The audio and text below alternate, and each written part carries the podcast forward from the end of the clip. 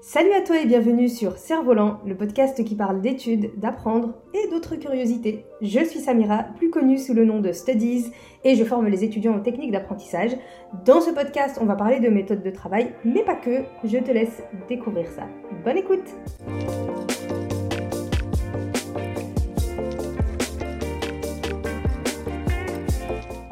Bonjour à toi et bienvenue dans ce nouvel épisode du podcast Cerf-Volant, le podcast dans lequel on parle d'apprentissage sous toutes les coutures. Si c'est la première fois que tu arrives sur le podcast, bienvenue à toi. Je m'appelle Samira et je suis la fondatrice de Studies. J'adore parler de livres, de bouquins, de choses à apprendre, d'apprentissage, d'études. C'est mon kiff et j'espère que je vais pouvoir partager ce kiff avec toi.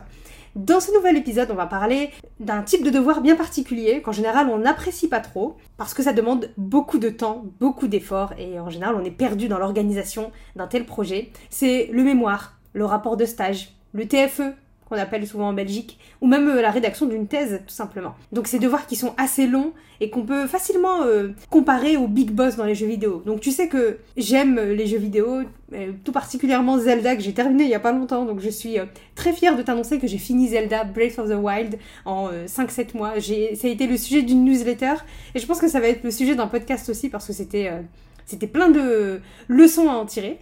Et finalement, la rédaction d'un tel projet, ça ressemble un petit peu à, l'évolution d'un personnage dans un jeu vidéo.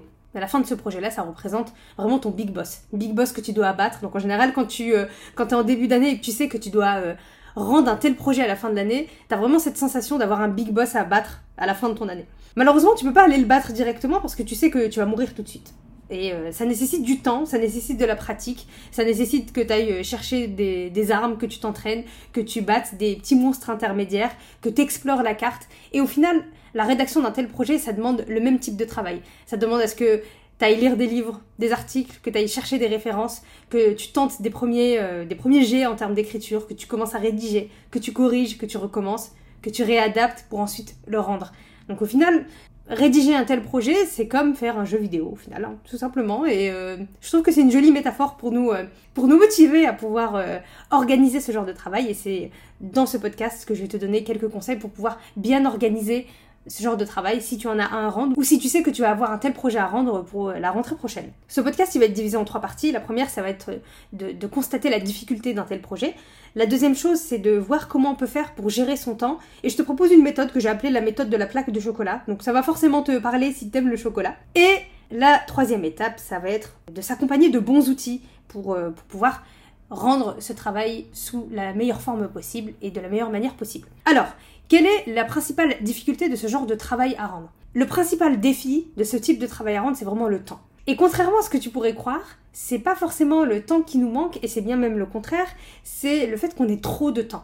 On a trop de temps pour effectuer un tel travail. Pourquoi? Parce que, en général, quand tu dois rédiger un tel travail, tu as d'autres cours à côté, d'autres matières, tu le fais dans le cadre d'une année, mais à côté, tu as d'autres cours, euh, as d'autres euh, cours à voir, tout simplement, tu as d'autres travaux à faire et à rendre, et forcément, on te donne beaucoup plus de temps pour pouvoir le faire à côté de ton année universitaire ou de ton année tout court. Rédiger un travail pareil, en final, quand tu combines le temps que tu passes au fur et à mesure, c'est que ça prend pas tant de temps que ça.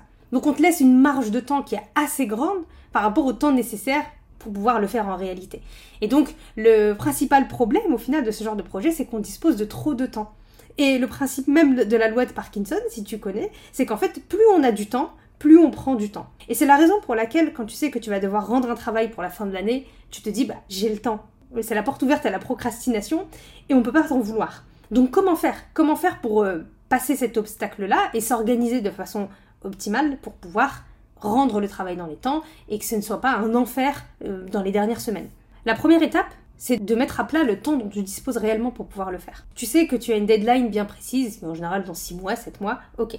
Mais dans ce temps qui t'est imparti, si tu devais faire un rétro-planning et revenir à l'instant T, et à prendre euh, une organisation à la semaine, de combien de temps disposes-tu chaque semaine pour pouvoir avancer dans ce travail-là? C'est la première question à se poser. Donc, dès le départ, c'est important de se fixer un temps de travail hebdomadaire pour pouvoir travailler sur ce projet parce que tu sais très bien que tu vas pas passer tes semaines entières et toutes tes journées à, travailler sur ce projet. Parce que la source de notre procrastination, elle est aussi là. Comme on a beaucoup de temps, mais qu'on sait pas de combien de temps on dispose, on sait pas trop comment passer à l'action. on sait pas comment euh, tout simplement agir en conséquence et travailler de manière optimale pour pouvoir euh, avancer dans ses objectifs. Donc la première question à se demander, c'est, ok, de mon point de départ, de là maintenant jusqu'à la dernière deadline, la deadline finale, de combien de temps je dispose chaque semaine pour pouvoir avancer sur ce projet-là. Le truc, c'est que tu pourrais me dire, ok, je sais que je veux travailler deux heures par jour sur ce projet, ou même trois heures par semaine, imaginons, mais ok, je fais quoi? Et c'est là qu'intervient la question de l'organisation, la question de la gestion du temps et de l'organisation avec la méthode de la plaque au chocolat.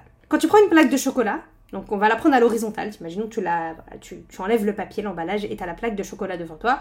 En général, les plaques de chocolat, elles sont divisées en carrés. Elles sont divisées en carrés, mais quand tu la prends à l'horizontale, tu as vraiment des colonnes avec à l'intérieur des carrés. Le principe de l'organisation, il est le même. Ça veut dire que tu sais que pour rédiger un projet pareil, tu dois passer par plusieurs phases, plusieurs colonnes. Chaque colonne de ta plaque de chocolat, tu vas lui donner un nom. Par exemple, la première colonne, c'est la colonne de la recherche. La deuxième colonne, c'est les différentes lectures. La troisième colonne, c'est les interviews, les, euh, les entretiens que tu dois mener, si jamais tu dois mener des entretiens. La quatrième partie, ça va être la première rédaction euh, ou le propre, peu importe. Et la dernière partie, la dernière colonne, ça peut être la correction, les références bibliographiques, enfin peu importe. La dernière partie où tu finis par mettre au propre. Et dans ces colonnes-là, tu as différents carrés de chocolat. Et dans chaque carré de chocolat, tu vas prendre un carré et, le but c'est de le manger tout simplement. Le but c'est de manger ce carré de chocolat et de faire le travail qui est demandé dans ce carré-là. Par exemple, dans la première partie qui est consacrée aux recherches, on va imaginer que tu as 6 carrés de chocolat à l'intérieur, ou 5. Et dans chaque carré, c'est important de nommer ce qui va être fait dans ce carré-là. Donc dans le premier carré, par exemple, lire 5 euh, articles de tel chercheur. Ensuite, euh, lire le livre de tel auteur. Et l'objectif, ça va être à chaque fois, dans le temps que tu vas te donner, de manger le carré de chocolat pour qu'à la fin euh, de, ton délai final, tu aies mangé toute ta plaque de chocolat. Ça peut être une solution très pragmatique, très réaliste et très simple, en prenant la métaphore de la plaque de chocolat, pour que tu puisses t'organiser, créer un véritable planning qui te permette d'avancer au fur et à mesure. Parce que quand on s'organise pas, on a l'impression qu'on va devoir tout faire en même temps. Il va falloir lire et en même temps écrire. On ne sait pas trop comment s'organiser, mais pour réussir un projet d'une telle taille, d'une telle envergure, c'est important de s'organiser. Donc l'idée de la plaque de chocolat, ça peut être une méthode intéressante pour te permettre de t'organiser. Maintenant qu'on a l'idée de l'organisation et qu'on a une idée du temps dont on dispose pour pouvoir avancer dans ce projet-là, on va mixer les deux ensemble. J'ai tel nombre de colonnes, ça veut dire tel nombre d'étapes par lesquelles passer pour arriver jusqu'à la fin du projet. Combien de temps je vais donner à chaque colonne? Avant tout à chaque colonne, et dans chaque colonne, combien de temps je vais donner à chaque carré de chocolat? Donc, je vais prendre un exemple. J'ai un mémoire à rendre dans 6 mois. J'ai quatre grandes étapes dans le fait de vouloir rendre ce mémoire. Je considère que ma première colonne de chocolat, c'est vraiment toute la partie recherche avec les lectures, les articles, etc. Ma deuxième colonne, ça va être les entretiens que je dois mener pour avoir euh, plus de, ressources. La troisième partie, ça va être toute la partie sur la rédaction de mon mémoire. Et la quatrième partie, ça va être celle avec les corrections, les revues de, mon professeur et euh, la mise au propre euh, avec les références, la police de caractère, enfin tout ce genre de choses. Et j'ai six mois pour manger cette plaque de chocolat.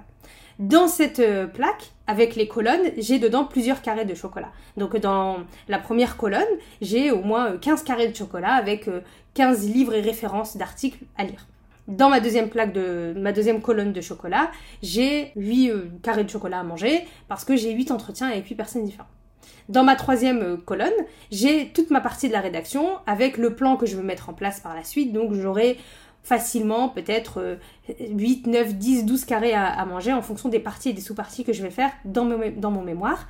Et dans ma dernière colonne, la dernière partie, j'aurai 3 carrés de chocolat à manger parce que j'ai la partie sur les références, la partie sur la correction et la partie sur la mise au propre, euh, la mise en forme. Donc là, j'ai ma plaque de chocolat. Avec ma plaque de chocolat, maintenant, j'ai besoin de savoir le temps dont je vais avoir besoin pour manger cette plaque de chocolat. Et ça me donne envie de manger du chocolat, vraiment. je sais qu'il y a certaines colonnes de chocolat où il y a beaucoup plus de carrés. Donc forcément, il est évident que je dois donner un peu plus de temps pour ces carrés-là parce que ça va me nécessiter du temps. Donc la première partie, la partie sur les recherches, c'est toujours la partie la plus longue de toute façon dans la rédaction d'un mémoire ou d'un projet d'une telle envergure. Donc je sais que sur les six mois, je vais facilement me donner deux mois pour pouvoir faire ces recherches-là et prendre les notes nécessaires, compiler les informations dont j'ai besoin. Donc j'ai 10 ou 12 plaques de chocolat, 15 je crois j'avais dit, euh, et je vais me donner deux mois pour pouvoir manger cette colonne de chocolat. Ensuite j'ai la partie sur les entretiens avec les rendez-vous, donc je me donne un mois pour pouvoir faire ces, entretiens. Et il me reste trois mois pour la partie de la rédaction et de la correction. Et donc, la partie de la, rédaction, je vais lui donner euh, deux mois. J'ai deux mois donc pour manger ma plaque de, rédaction. Et la dernière partie, je vais lui donner un mois. Donc, j'ai réussi à mixer le temps dont je dispose avec euh, les objectifs que je me suis fixés en termes d'organisation.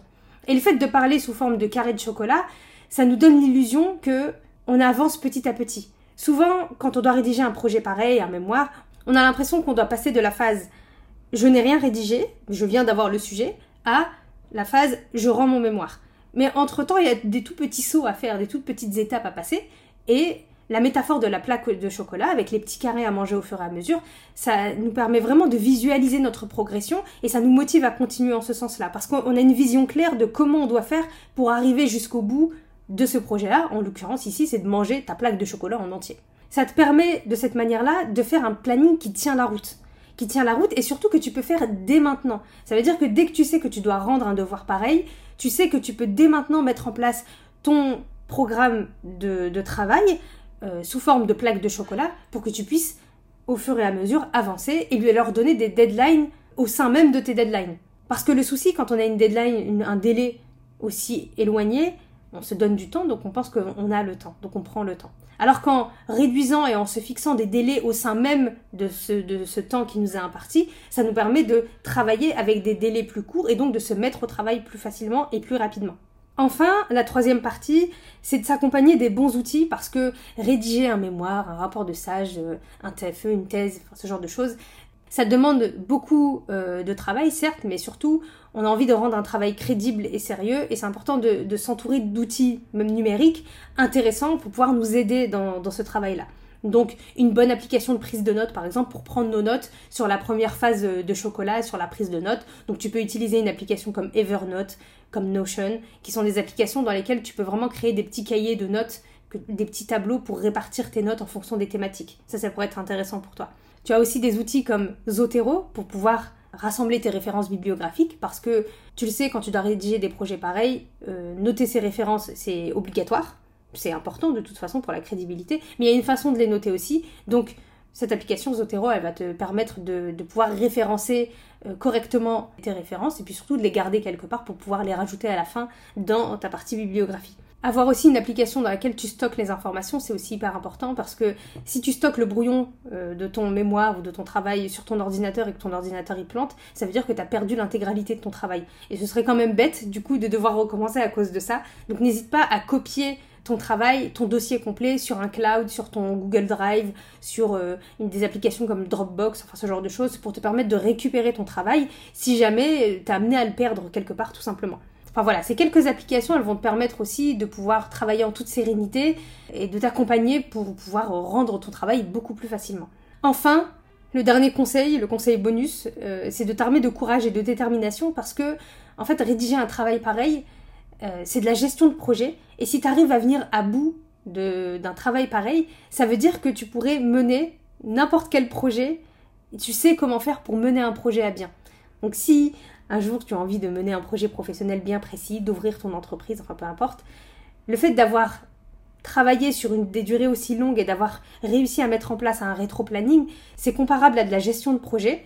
Et sans t'en rendre compte, tu développes au fur et à mesure une compétence en gestion de projet qui n'était même pas l'objectif de base de ce genre de travail, mais qui te permet de comprendre comment on fait pour mener des projets avec des, euh, des délais assez éloignés et ça, c'est une bonne chose pour, ton, pour ta vie professionnelle, parce que si un jour tu dois mener des projets, si un jour tu as envie de mener un projet professionnel, ça te permet de comprendre par quelles étapes on doit passer pour pouvoir arriver au bout du projet. Et euh, la méthode de, la plaque de chocolat, au final, tu peux la transposer pour n'importe quel projet. Voilà, j'espère que cet épisode t'a plu, qu'il t'a donné quelques clés pour pouvoir rédiger ton mémoire, ton rapport de stage, ta thèse, pour rédiger ce travail avec plus de sérénité, plus de confiance, plus de motivation et surtout plus d'organisation donc rappelle-toi de la méthode de la plaque de chocolat. Si l'épisode t'a plu, si Cerf-Volant, le podcast te plaît, n'hésite pas à laisser 5 étoiles si tu as la possibilité sur euh, la plateforme sur laquelle tu écoutes le podcast, à me laisser un commentaire, à m'écrire un message, soit par mail, soit sur Instagram, si tu me suis sur Instagram. Je te mets tous les liens en description. Et je serai ravie de te retrouver pour un nouvel épisode de Cerf-Volant. À très bientôt. Peace